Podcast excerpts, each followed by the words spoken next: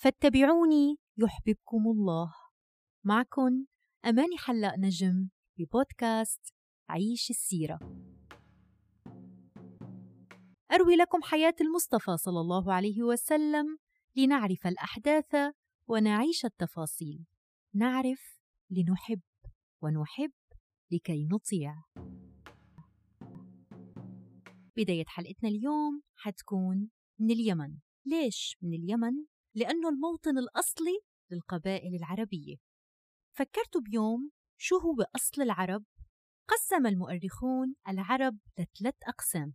القسم الأول هو العرب البائدة. شو يعني البائدة؟ يعني يلي ما بقى لن وجود، وهن قوم عاد وثمود.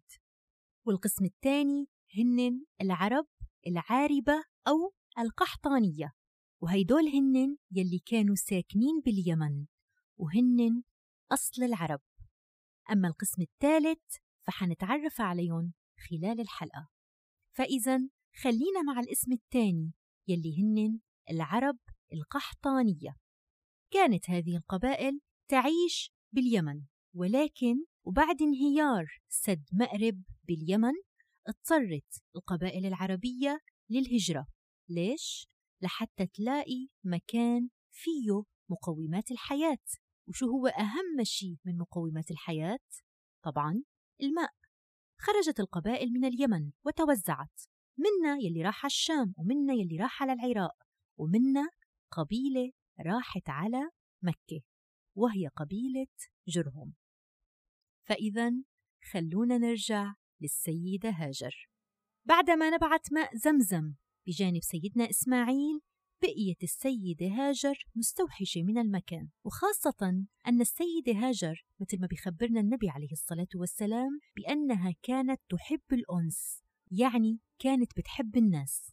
أثناء مسير قبيلة جرهم وهن عم يفتشوا على مكان يستقروا فيه، وإذ بهم بيشوفوا طيور عم تطير بالسماء، فوجدوا السيدة هاجر وابنها وبجانبهم الماء، فاستأذنوا من السيدة هاجر بأن ينزلوا ويسكنوا في هذا المكان.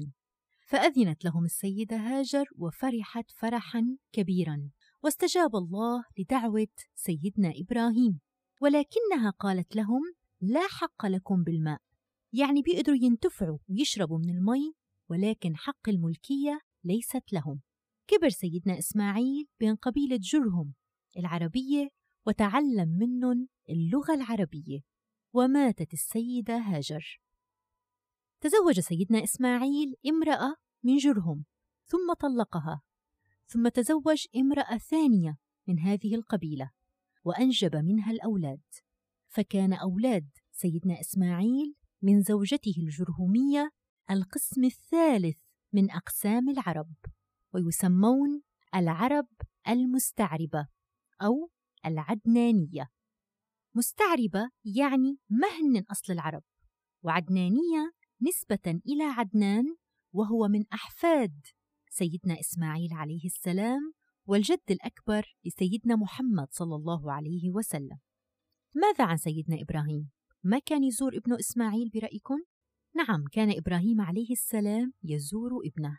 زاره مرة فلم يجده، ولكن وجد زوجته الأولى، الزوجة الأولى لسيدنا إسماعيل، فلم تعرف، فسألها عن إسماعيل وسألها عن حالهم، فاشتكت من ضيق العيش، فقال لها بأن تقرأ إسماعيل السلام وتقول له بأن يغير عتبة بابه.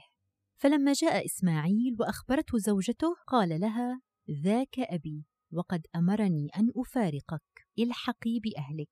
فطلقها وتزوج امرأة ثانية من قبيلة جرهم. فهم سيدنا إسماعيل مقصود أبيه إبراهيم، فالزوجة الأولى اشتكت من حالهم ولم تشكر الله سبحانه وتعالى، فلم يجد إبراهيم عليه السلام أنها تليق بابنه إسماعيل، لذلك أمره بتطليقها. تزوج سيدنا إبراهيم امرأة ثانية من قبيلة جرهم، وجاء سيدنا إبراهيم لزيارته، ولكنه هذه المرة أيضاً لم يجده، ووجد امرأته، فسألها عن حالهم، فقالت نحن بخير وسعة وحمدت الله سبحانه وتعالى. فقال لها بأن تقرئ إسماعيل السلام وتخبره بأن يثبت عتبة بابه. وبالفعل أخبرت هذه الزوجة إسماعيل عليه السلام بما قاله هذا الرجل، فقال لها: ذاك أبي وأنت العتبة، أمرني أن أمسكك. ثم غاب سيدنا إبراهيم. وفي المرة الثالثة جاء سيدنا إبراهيم لزيارة ابنه والتقى به، وبينما كانا يمشيان ويتحدثان أخبر سيدنا إبراهيم برؤية رآها لابنه. ما هي هذه الرؤية؟ رأى سيدنا إبراهيم في منامه أنه يذبح ابنه إسماعيل. ويلي لازم نعرفه أن الرؤية يلي بيشوفوها الأنبياء بمنام هي رؤية صادقة، يعني هي وحي من الله سبحانه وتعالى، فالأوامر يلي بيشوفوها بالرؤية هي أوامر لازم ينفذوها. وطبعاً اتعلمنا من سيدنا إبراهيم التوكل والثقة والطاعة لله والاستسلام لأمره مهما كانت صعوبة الأمر. فماذا كان رد إسماعيل عليه السلام؟ قال له: يا أبتي افعل ما تؤمر، ستجدني إن شاء الله من الصابرين. أكرم بهذه العائلة الكريمة من السيدة هاجر التي قالت: إذن لا يضيعنا.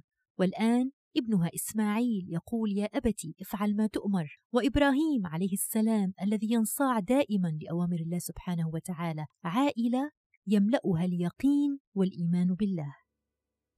استسلم سيدنا إبراهيم وإسماعيل عليهما السلام لأمر الله، وأمسك إبراهيم بابنه إسماعيل وأراد تنفيذ الأمر، ولكن جاءه نداء من الله سبحانه وتعالى بعدم الذبح. لماذا؟ لأن المقصود قد تحقق. وفد الله سيدنا إسماعيل بكبش عظيم فداء له، ومن هون كانت الأضحية التي نذبحها في عيد الأضحى فرحاً بفداء سيدنا إسماعيل. والسؤال: ليش صار هيدا الشي كله؟ ما هو المقصود الذي تحقق؟ لماذا أمره الله بالذبح ولماذا لم يدعه يذبح ابنه؟ ما الحكمة من هذا كله؟ الحكمة من الأمر كله اختبار. نحن بهيدي الحياة بدار اختبار، كل إنسان عنده امتحان خاص فيه، ويلي صار بهيدي القصة بيعطينا درس كتير كبير بالعبودية وكمال الاستسلام لله والرضا بقضائه، الرضا بكل الأحوال، في حال الفرح وفي حال الحزن، انقياد كامل لله سبحانه وتعالى. كل شي بيصير معنا بهيدي الحياة لازم نكون على يقين بأنه امتحان من من؟ من الخالق. ونحن من؟ نحن عباد الله. شو هو السر يلي منقدر ننجح فيه بهيدي الاختبار؟ السر هو أنه يكون عندك قلب سليم، قلب مليان إيمان وإخلاص وتوحيد لله سبحانه وتعالى. مرة جديدة عم ناخد من عائلة سيدنا إبراهيم، هذه العائلة المباركة الإيمانية، درس جديد. والدرس يلي حناخده اليوم: مهما شغلتك الدنيا ما تنسى أبداً مين أنت. أنت خلق من خلق الله، أوجدك على هذه الأرض برسالة محددة، وقت محدد، أمرك بيده، رجوعك إليه، تؤمن وتستسلم. لهيك خلي منهجنا بهيدي الحياة قوله تعالى: وما كان لمؤمن ولا مؤمنة إذا قضى الله ورسوله أمرا أن يكون لهم الخيرة من أمرهم. ما الذي حصل بعد ذلك؟ وماذا تخبئ لنا هذه العائلة المباركة؟ هيدا يلي رح نعرفه بالحلقة القادمة. لهيك خليكن دايماً على السمع، وخليكن مع بودكاست عيش السيرة.